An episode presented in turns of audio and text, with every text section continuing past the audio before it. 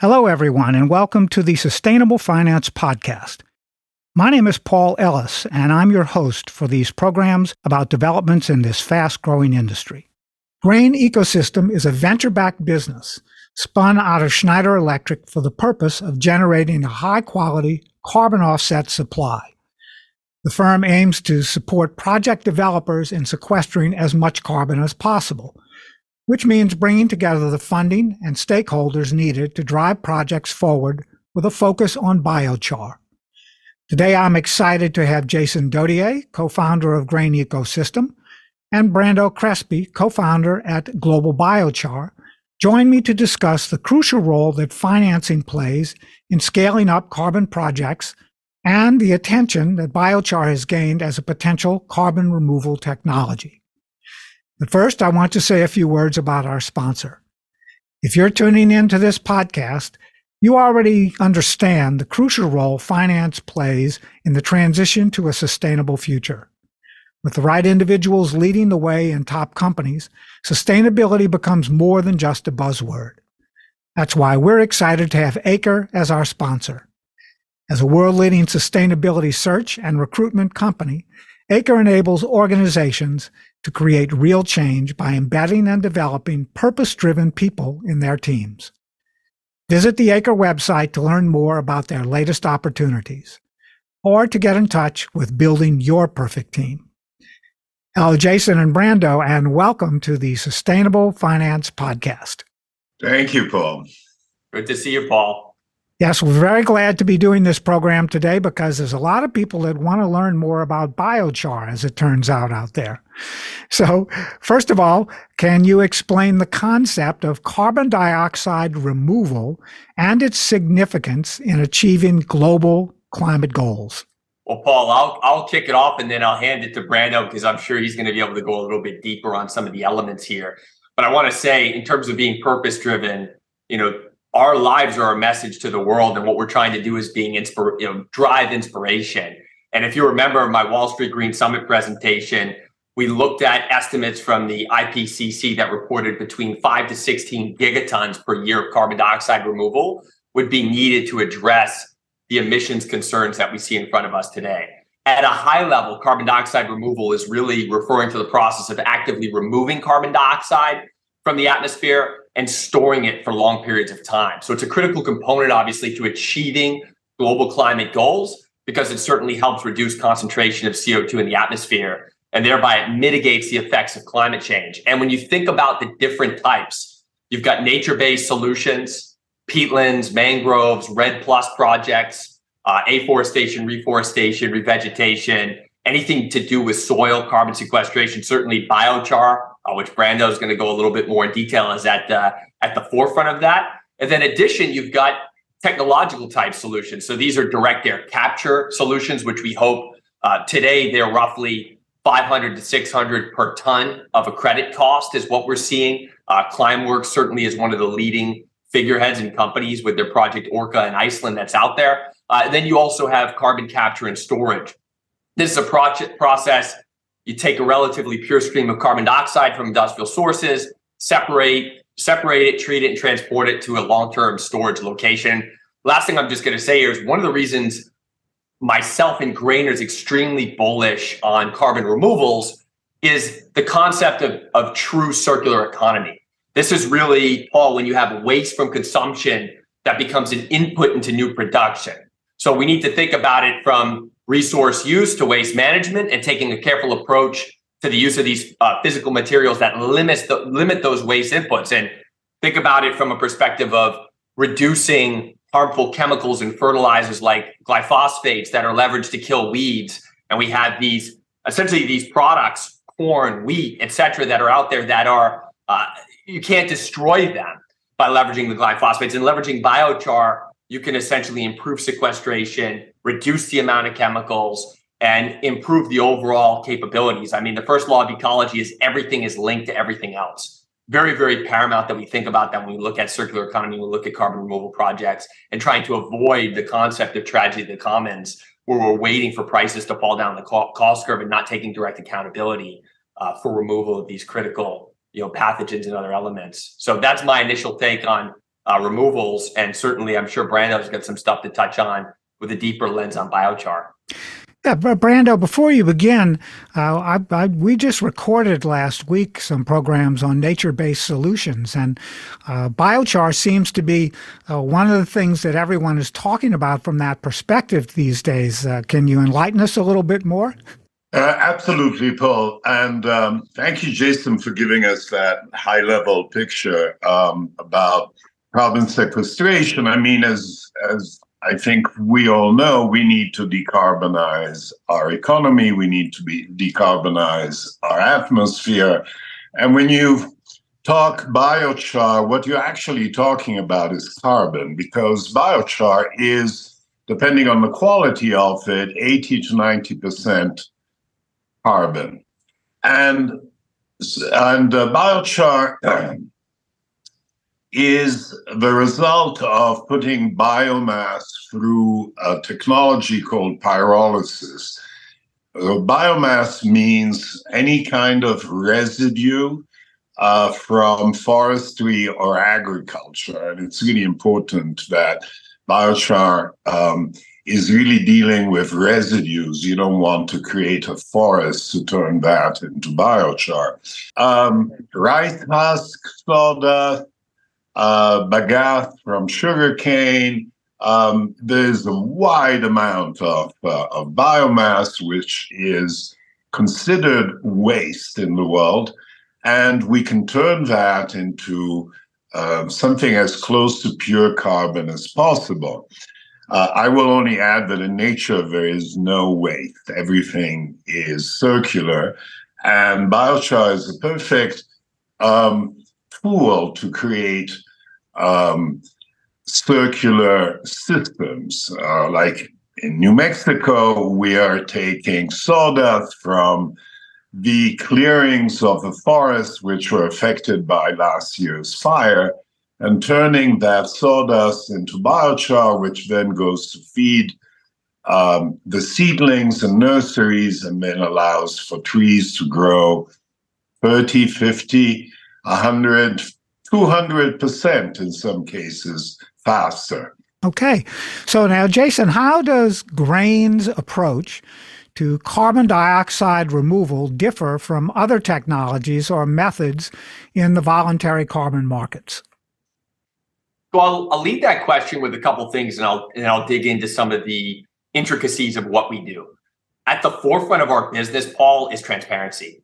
So at the forefront, we're, we're building a community that allows hard questions and honest conversations that allow for transformation to develop and grow and fortify amongst the various project developers that are in the global community, such as the work Brando and Global Biochar are doing.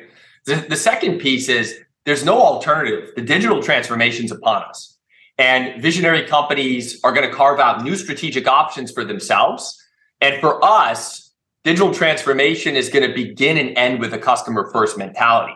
So you hear in press and on social platforms about automation, uh, data analytics, technology, softwares, new business models. These are all enablers, not, not necessarily drivers. So at the center of it, as you said at the beginning of the call, uh, when you're introducing your sponsors, leadership and culture. And, and today, if you look at the US GDP, 80% of our GDP is the service sector. And automation is going to make sure this trend continues to thrive. So at Grain, when we approach carbon dioxide removals, we look at it through the lens of transparency and a digital first method.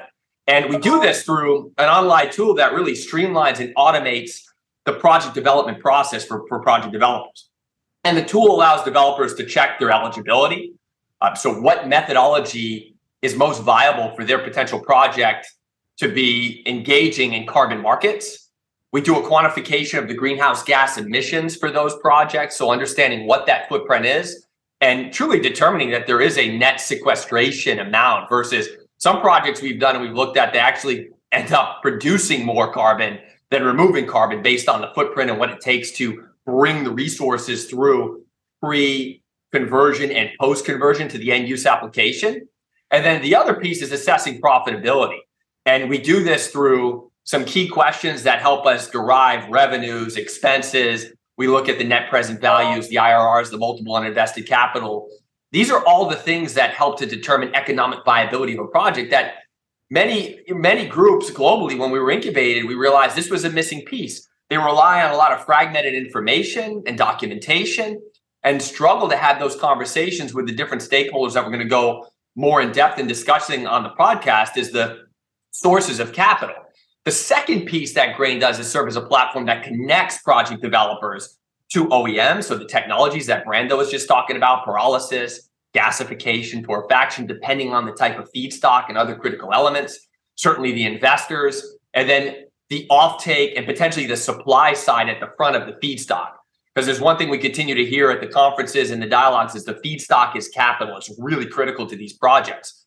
So, furthermore, if we take all those pieces together and we focus on the quantification and the assessment, we then give these insights that enable project developers, Paul, to move forward with a high level of confidence to, to understand really what they've got and and also make sure that if there's not something there, if a project isn't eligible, they know about it early before they waste critical human capital and other resources going down a potential rabbit hole that may not lead to the desired outcome. So that's a little bit of the grain first approach and how we differentiate ourselves in the market today. Great. Brando, can you explain the, the mechanism of biochar and its role that it can play as part of a carbon project development? Yes, Paul, with pleasure, because um, you started off by saying that biochar is a potential carbon sequestration technology or technique. In reality, it's a well proven one. And it's well proven because it's been used for thousands of years. And we see today that, for instance, Amerindians in the Amazon turned what is counterintuitively a very unfertile soil into something which allowed for the creation of actual cities in the Amazon because the soil became so fertile that it allowed for urban concentrations. And there were cities of 50,000 people throughout the Amazon before we arrived. Why is that? Because the Amerindians um, realized that if they that the areas where there was some charcoal left over from fires became very fertile. In some cases, up to 900% more fertile. So, what what had happened? Um, they ground the charcoal, put it into the ground, mixed it with household waste, and the next thing you know, you have this burst of life emerging. And the reason for that is that um, char, char, uh, biochar has the kind of sponge like texture. Um, so water goes in it, and with the water, microorganisms and other little critters that stimulate the life of the soil. And actually, what they actually do is create soil. Um, that means that when you put biochar in the ground, you have a number of uh, benefits, like you reduce water, sometimes up to 40, 50%. You increase mycorrhizae, the whole fungal yes. system of the soil, right? Right. And et cetera, et cetera, et cetera. It has, there's a, a, uh, a very long list of co benefits that biochar generates when it's used in agriculture and forestry. And it's a very straightforward way of sequestering carbon. Biochar is carbon. You put it in the ground. You can't take it out. It's a powder. Uh, so it's it's practically impossible to cheat. And this is why today biochar-based carbon credits are amongst the most desired and the most prized uh, on the voluntary carbon market. Great. You know, I, I really appreciate your um, uh, your mention of the fungal components of all of this because I know that they, I, uh, I have some some family members who are really engaged in learning about fungal life uh, all over the planet. I guess that's the best way that I can say it, but it certainly seems like it's a, a critical component of this type of uh, circular economy development. Uh, so thanks for those thoughts. And let's now start focusing on the funding mechanisms and the grants and the loans that are available, Jason, for project developers and, and how effective are they in driving adoption of these processes and these technologies?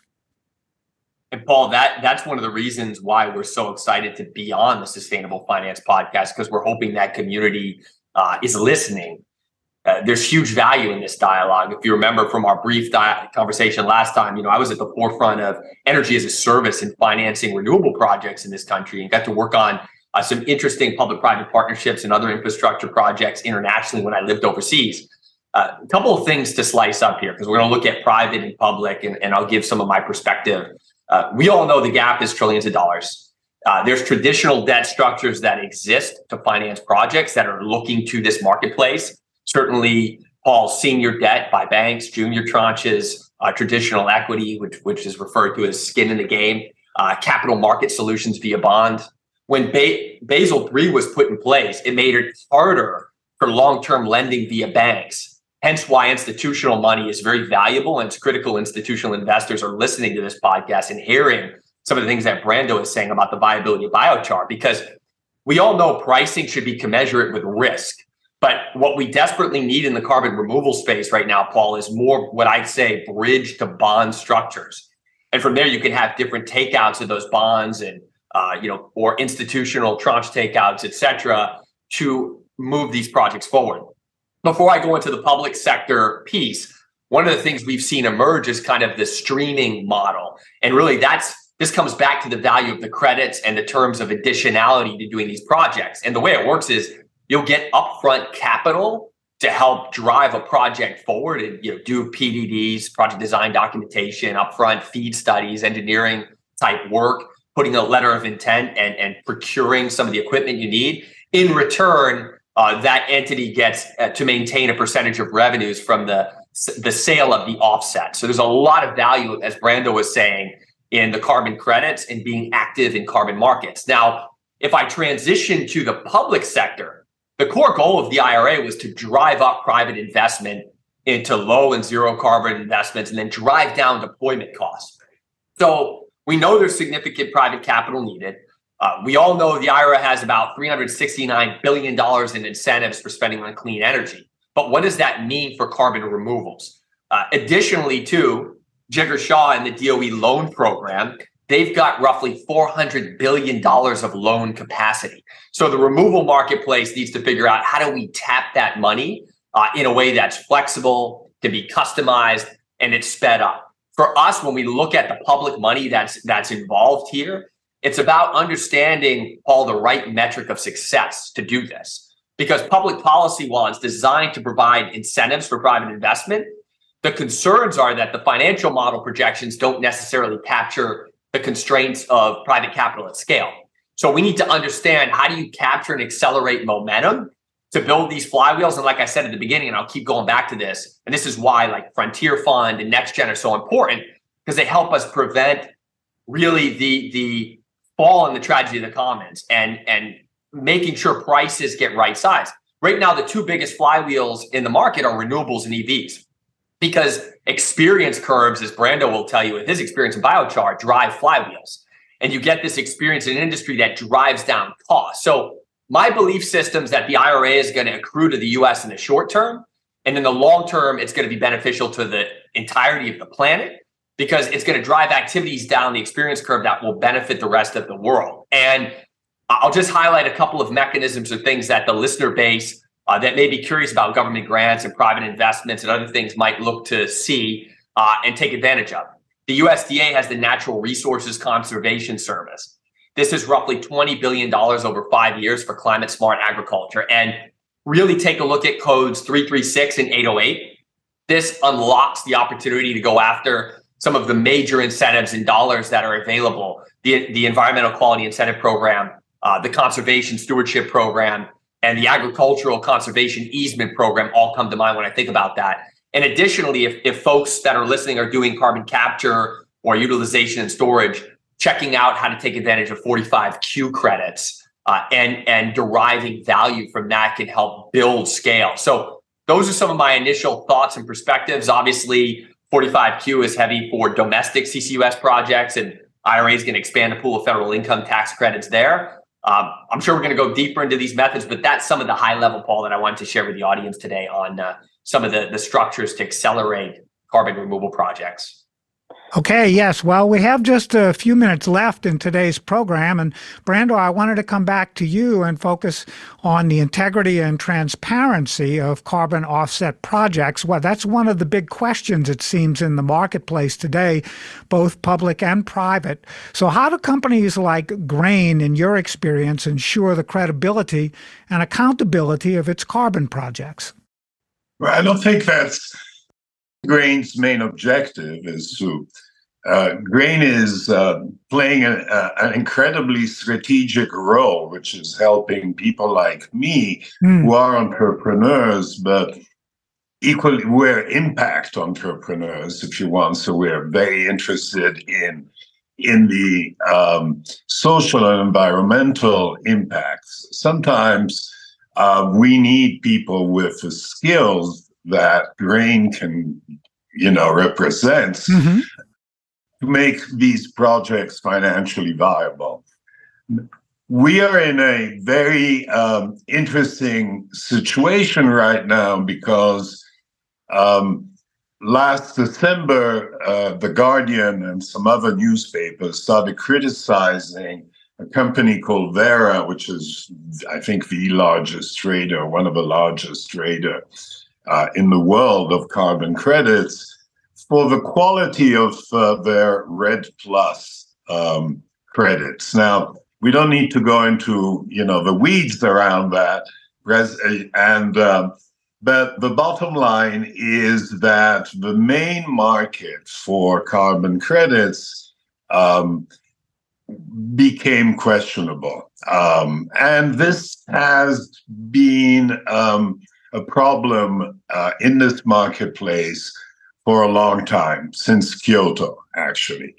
Um, so that um, those doubts, uh, which I think then were manipulated by interests that want to uh, kind of delegitimize this whole strategy, all of those concerns are not applicable to biochar biochar is carbon. You put it in the ground, it stays in the ground for thousands, if not millions of years. It has all, all kinds of co benefits, which eventually will be quantified and and become part of the of a larger credit than simply biochar. And um, and today, so what you're seeing today is a company like Microsoft, J.P. Morgan, Spotify, um, on and on, Chanel are buying um, biochar-based credits, and um, very often because that they come with a social and environmental story because of their impact on ESGs, and that is part of the attraction, um, but also because, um, in a way, um, you de risk those purchases of carbon credits by choosing biochar. Great. Okay, so Jason, back to you for one minute here. How can policymakers and governments support the growth of voluntary carbon markets and encourage greater investment in carbon removal technologies? Absolutely. And I'll say also to Brando's point, ICROA standards and ISO 14000, we follow those. Those are critical accreditation programs that are uh, both public and private sectors are looking at. But I'll say this just to close out power is going to triple over the next decade from a demand side perspective. Uh, this is an era of inevitability. So think about this statistic. The government is responsible for 60% of cement in the US. So we have to leverage government purchasing power to accelerate this transition. It's as simple as that. Uh, you, they've got to put in place and continue to put, with our help, clear and enabling policy frameworks to provide support. And I'll just say in Washington, as we all know, we don't use sticks, we use carrots. So the federal government needs to work with the states that then may be willing to condition markets for what the federal government's going to do to ensure productions, the, pro- the products, the production, services land in an ecosystem where they don't become stranded assets. Very important.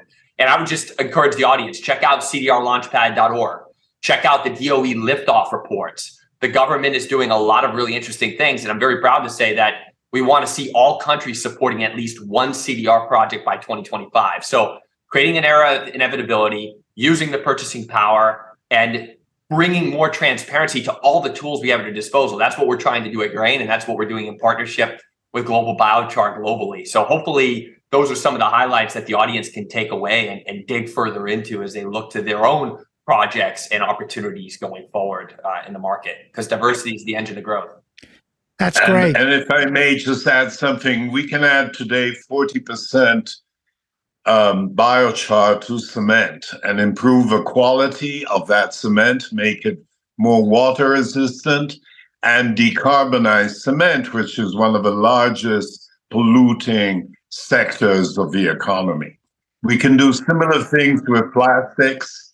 And uh, I'm just kind of riffing off what Jason is saying, but the potential of a carbon material in the bioeconomy is enormous, including very high tech uses like biographene and similar products. Okay, so, well, we'll come back for another uh, runway. Yeah, we'll come back for another uh, episode to expand on these stories and the, and the developments uh, in your industry. But first, for right now, Jason and Brando, where online can our listeners go to find out more about grain ecosystem and global biochar? And how can they get in touch with you regarding the topics that we've discussed in today's Sustainable Finance podcast episode? Back to the whole point on transparency, can reach out directly, jason at grainecosystem.com, and certainly grainecosystem.com, our website and our YouTube channel uh, has a lot of the great content and points we discussed during the, the presentation and welcome people reaching out. Brando? And it's Brando at globalbiochar.co. Um, we've, um, you know, in terms of our web presence, we've chosen to be kind of um, go stealth like, but we're about to uh, announce uh, a lot of excitement. So, in the next few days, I think our website is active and um, happy to answer any questions. Okay. Well, thank you very much. Thanks again to both of you, Jason Dodier and Brando Crespi. And for our listeners, if you're ready to take your team to the next level, or if you're an experienced sustainability professional Visit the Acre website to get in touch. With the right individuals leading the way in your company, sustainability becomes more than a buzzword. Let Acre enable real change by embedding and developing purpose driven people in your teams. And to our followers, join us again next week for another episode. I'm Paul Ellis, and this is the Sustainable Finance Podcast.